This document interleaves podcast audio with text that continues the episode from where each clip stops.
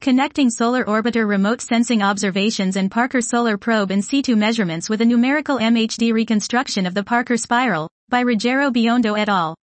As a key feature, NASA's Parker Solar Probe, PSP, and ESA NASA's Solar Orbiter, so, missions cooperate to trace solar wind and transients from their sources on the Sun to the inner interplanetary space. The goal of this work is to accurately reconstruct the interplanetary Parker spiral and the connection between coronal features observed remotely by the Metis coronagraph on board SO and those detected in situ by PSP at the time of the first PSP SO quadrature of January 2021. We use the reverse in situ and MHD approach, RIMAP, a hybrid analytical numerical method performing data-driven reconstructions of the Parker spiral. RIMAP solves the MHD equations on the equatorial plane with the Pluto code, using the measurements collected by PSP between 0.1 and 0.2 astronomical units as boundary conditions.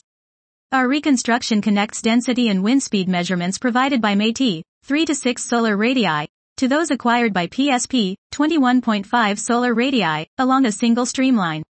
The capability of our MHD model to connect the inner corona observed by Metis and the super Alfvénic wind measured by PSP, not only confirms the research pathways provided by multi-spacecraft observations, but also the validity and accuracy of RIMAP reconstructions as a possible test bench to verify models of transient phenomena propagating across the heliosphere, such as coronal mass ejections, solar energetic particles and solar wind switchbacks.